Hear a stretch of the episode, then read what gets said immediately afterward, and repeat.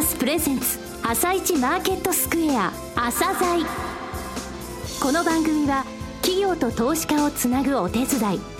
プロネクサスの提供でお送りします。皆さんおはようございます。アシスタントの吉田直です。それではスプリングキャピタル代表チーフアナリストの井上哲夫さんと番組を進めてまいります。井上さんよろしくお願いします。よろしくお願いしますさて17日のニューヨーク株式市場でダウ工業株30種平均は3営業日続伸し前の日に比べ28ドル23セント高の18,047ドル58セントで終了しています。またナスダック総合指数は5日続伸。5.431ポイント高の4899.267で終了しています。そして S&P500 も3日続伸し、2000年3月27日以来の高値で初めて大台の2100を突破しました。16日のギリシャとユーロの協議が不調に終わり、ニューヨーク相場は下落して始まりましたが、ギリシャが6ヶ月の支援延長、支援延長を申請すると報じられたことや、原油価格が2週ぶりの高値をつけたこともあり、午後になってプラスに転じ終えましたね。えー、そうですね。ギリシャの話あの詳しい内容まだ伝わってないんですけれどもね、はい、あの12月10日昨年ですね。あのこの番組でちょうどその数時間前に、えー、ギリシャの首相が大統領選やるって言った時からこの話は触れてきましたけれども、はい、いよいよあのその方向性として大詰めを迎えているかなと思います、えー、ただその問題以外のところでもですねマーケットちょっとあの、えー、ずいぶんジェットコースター相場続いてましたけど、えー、しばらく、えー、緩やかな、えー、状況に入ってくるかなというふうには思っております、えー、後半部分で、えー、そちらのお話をしようと思います。はい後半もよろしくお願いします。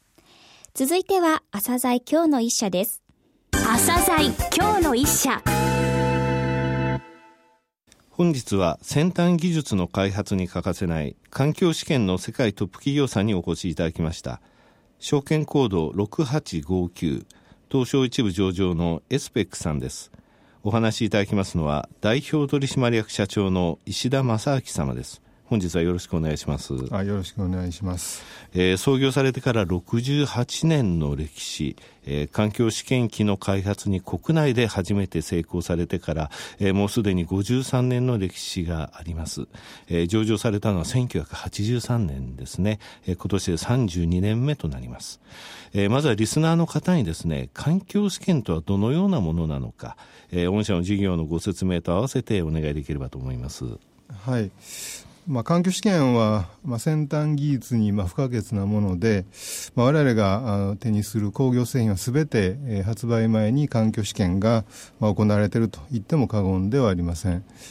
まあ、例えば自動車の輸出を考えてみますと、まあ、日本で設計製造された、えー、自動車がですね、まあ、東南アジアに輸出されると。まあ、いうことが多くあるわけですけれども、まあ、東南アジアでの高温多湿の環境でも自動車が安全にそして故障なく運転されることが必要になってきます、はい、まあ、そのために開発段階において高温度で多湿な環境を、まあ、精度よくえー、作り出してその中で試験をするということになります。まあ、こういったのがあの、えー、環境試験ということになります。えー、シェアとしてはどうなんでしょうか？そうですね。あの国内のシェアはですねもう60%以上ということになっておりまして。完全トップですね。そうですね、はい、えー、また海外でもですねあの30%以上のシェアを持っているということで、まあ、当社がまあ世界のトップ企業ということになります。海外全体でも30%、えー、のシェアということですね。はいそうですね、はいまたあのこういう環境試験機の業界で、まあ、東証一部上場企業というのは我々だけということになっておりますので、はい、まあ、そういう意味でも非常にまあユニークな存在だというふうに考えております。はい、え昨年3月に何かあの選ば選ばれましたよね、御社。そうですね、はい、あの昨年の3月にですねあの経済産業省が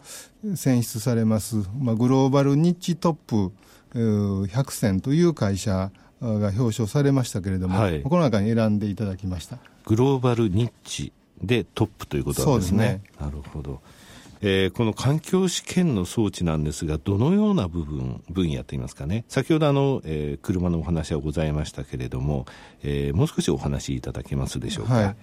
まあ、あの環境試験は非常にまあ広い範囲で使われておりまして、まあ、自動車、航空機、まあ、家電カメラ、半導体、まあ、あと言えば医薬品、食品なども本当に幅広く、えー、使われております。まあ、その中で我々は、まあ、装置事業というセグメントがありまして、まあ、これが大体売上の、えー、80%を占めているということで、まあ、いわゆる環境試験装置を製造販売しているということでございます。であと2番目にはあのサービス事業ということで、まあ、レンタル、アフターサービス、受託試験などの事業をしております。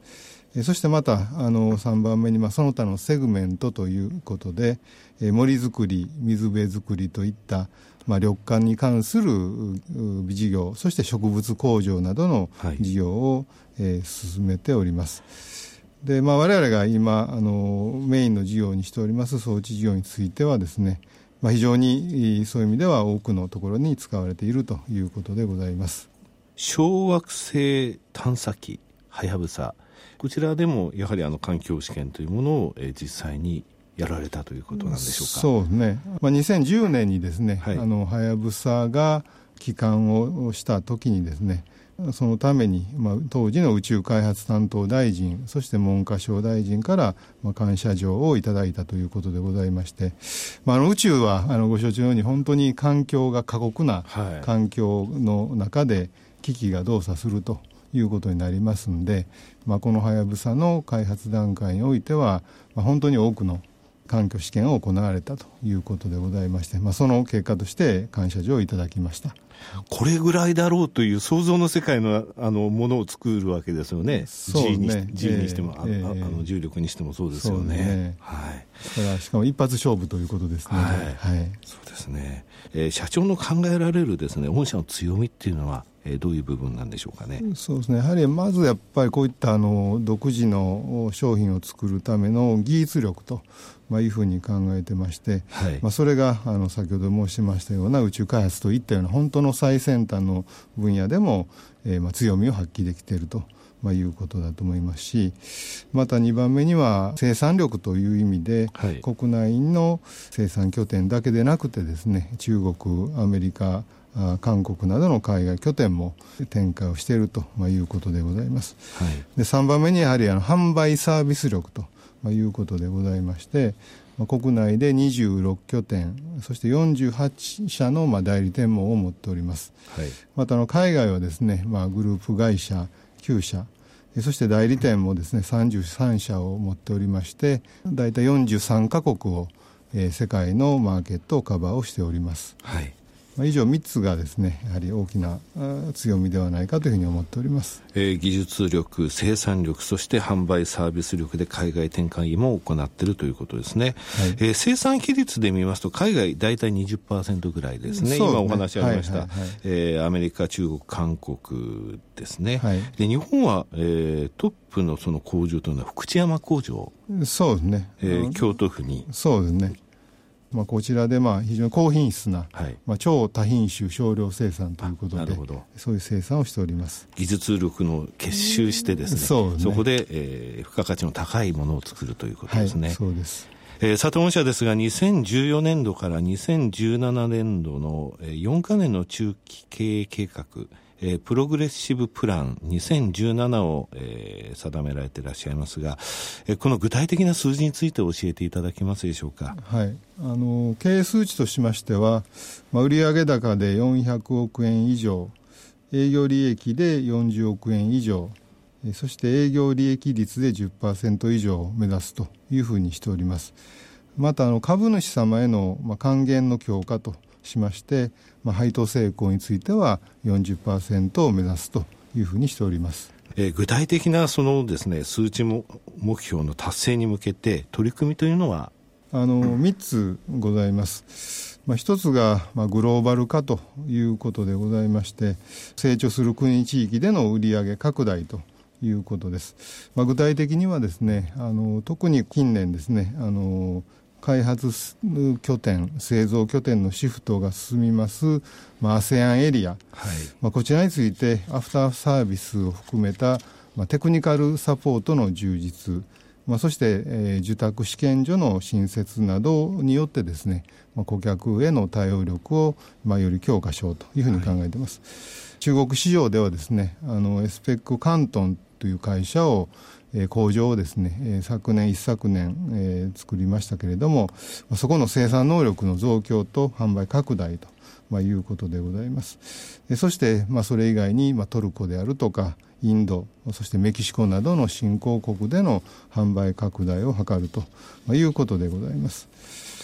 そして2番目にですね、まあ、成長戦略市場のにおけるその事業領域の拡大ということを目指しております。えー、具体的にはですね、まあ、車載用二次電池、まあ、車に、えー、エコカーなどに使われます二次電池を中心とします、まあ、エナジーデバイス市場、まあ、こちらでのですね、えー、製品ラインナップの拡大と受託、えー、試験サービスをまあ拡充することというふうにしております。はい、またあのライフと呼んでます、まあ、ライフイノベーションというふうに言われてますけれども、この中での医薬品向けの、まあ、製品サービスの充実を図るとともに、まあ、食品化粧品などの分野への、まあ、展開をは、えー、進めるということと、まあ、さらに医療機器なんかの試験分野、はい、こういったところに取り組みを進めていきたいというふうに思っています。えー、そして3番目はですねやはりこの国内環境試験市場での勝ち残りということにしておりまして、まあ、これはあの我々の利益の源泉でございますので、まあ、ネットワークサービスであるとか、もうつい先日からの5年保証と、はいまあ、いうことをスタートをしておりまして、こういった当社独自のサービスの提供することで、まあ、競争に打ち勝っていくと、まあ、いうことでございますし、まあ、今後も日本国内では、まあ、いろいろな先端技術の開発が発生するということを考えておりますので、まあ、こういった新しいニーズに対してよりスピーディーに対応するために、まあ、カスタム製品のモジュール化であるとか、まあ、そういったカスタム製品の対応力を増やしていくというふうに考えております。はい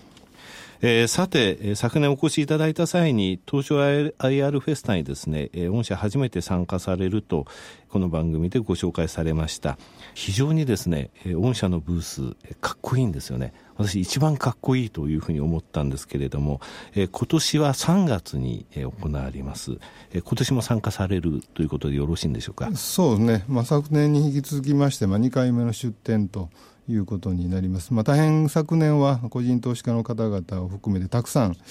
ご来場いただきまして、まあ、今年も引き続き出展をしたいというふうに考えています。えっ、と、日時はですね、あの3月の13日の金曜日と、えー、3月14日の土曜日です、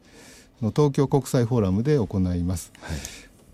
い、会社説明会あの社長されるんでしょうか？そうですね。あの会社説明会は3月14日の土曜日の午後の2時半から3時15分までということで私があのその場で説明をさせていただく予定でございます、はい、たくさんの方がご来場されると、えー、嬉しいと思います、えー、最後になりましたがリスナーに向けて一言お願いしますまあ、独自性の高い企業でございますし、まあ、特に産業用のあの装置を作っておりますので、まあ、一般的には知られていないということになるんですけれども、まあ、ぜひ、えー、この機会にですねスペックを知っていただきたいと思います、まあ、そうすればですねスペックの持っている、まあ、成長性であるとか、まあ、安定性えー、そして株主様への誠実な、まあ、対応というのが分かっていただけるのではないかというふうに思っています。まあ、スペックは30年間以上ですね、あの配当は毎年 あのお出ししておりまして、無配は一度もない会社でございまして、株主様への、えー、誠実な対応をしている会社というふうに考えております。石田様、どうもありがとうございました。ありがとうございました。今日の一社、エスペックをお送りしました。さらに井上さんにエスペックについてお話しいただきます。はい、えー、エスペックさんですけれどもね、あのここのところグローバルニッチな、えー、ニッチの分野においてトップ企業をご紹介しております、えー、環境試験の世界トップ企業さんですね、えー、非常にですね付加価値の高い、えー、製品につきましてそれぞれの企業さんのニーズに応じてですね、えー、福知山工場の方で付加価値の高い製品を作るとともに、えー、海外にも進出して世界でも30%のシェアを持っているというそういう会社さんですね、え番組の中でもお話がありましたが、えまたこの季節ですね3月13、14日えー、東証 IR フェスタですね、こちらの方で、えー、またエスペックさん出展されますので、えー、ぜひ、えー、皆さん足を運んでいただければと思います。はい、わかりました。それでは一旦お知らせです。企業ディスクロージャー IR 実務支援の専門会社プロネクサス。上場企業のおよそ6割2200社をクライアントに持つ。これはアジア証券印刷の時代から信頼と実績を積み重ねてきたからこそ。さらにプロネクサスが目指すのは企業と投資家をつなぎ日本の株式市場を活性化させることです。プロネクサス私たちは個人投資家の皆さんを応援します。井上哲夫。今日のストラテジー。それでは井上さん後半もよろしくお願いします。はい。あの先ほどしばらくちょっとあの、えー、大きな動きじゃないがではない時間帯というふうに申し上げましたけれどもね、はい、昨年10月にも申し上げたんですが、えー、ダウ16日、えー、のうちですねえー、100ドル以上、えー、動いた日数の、えー、計算をしてるんですが、はい、これ2月5日に12日ってけあの数字を継続してるんですよ。で、この12日以上っていうのは実は去年も1期間、一昨年も1期間、えー、2012年はなくて2011年は2期間、2010年1期間というふうにあんまりないんですよね。で今回ですねその後っていうのは、えー、いつも、えー、少しですね、えー、ボラティリティが落ちてくるという時期に入ってきます。えー、先々週申し上げました日経平均3%の25日移動平均の乖離というものはちょっと意識しましょうねと言いましたが、えー、今回2月の12日そして2月の16日と出ております、えー、日本の方につきましてもアメリカの方につきましてもですねここから1か月ぐらいのところっていうのはちょっと、えー、おとなしい期間かなと思ってます、えー、アメリカの方ですね全米 PR18.2 倍です。これはあの11月の朝鮮セミナーでも申し上げましたが、2013年、2014年、2012年、年末に18倍までいって、それで落ちてるんですね、で18.2倍ってかなりあの高めの数字です、えー、日本の方はと言いますと、日経平均の今、1株当たりの利益が1100円に乗せました、えー、1104.17、えー、その結果、PR が16.3倍ですね。えー、ただしアメリカが18倍から18.5倍の PR って考えますと、えー、そこから2年引いて16年か16倍から16.5倍。ちなみに16倍の数字が日経平均1万7667円、えー、これ16.5倍と言いますと1万8219円なんですね。となりますとやっぱり16.5倍というところが一つの、えー、ちょっと山のところかなと。これは17倍までいきますと1万8771円。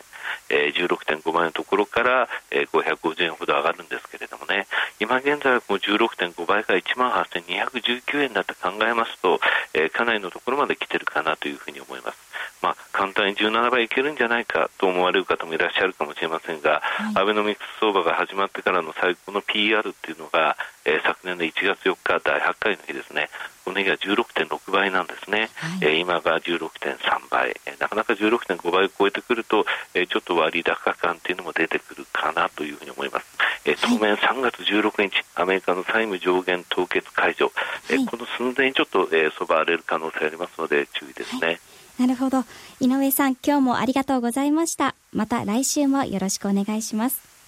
この後は東京市場の寄り付きです。朝鮮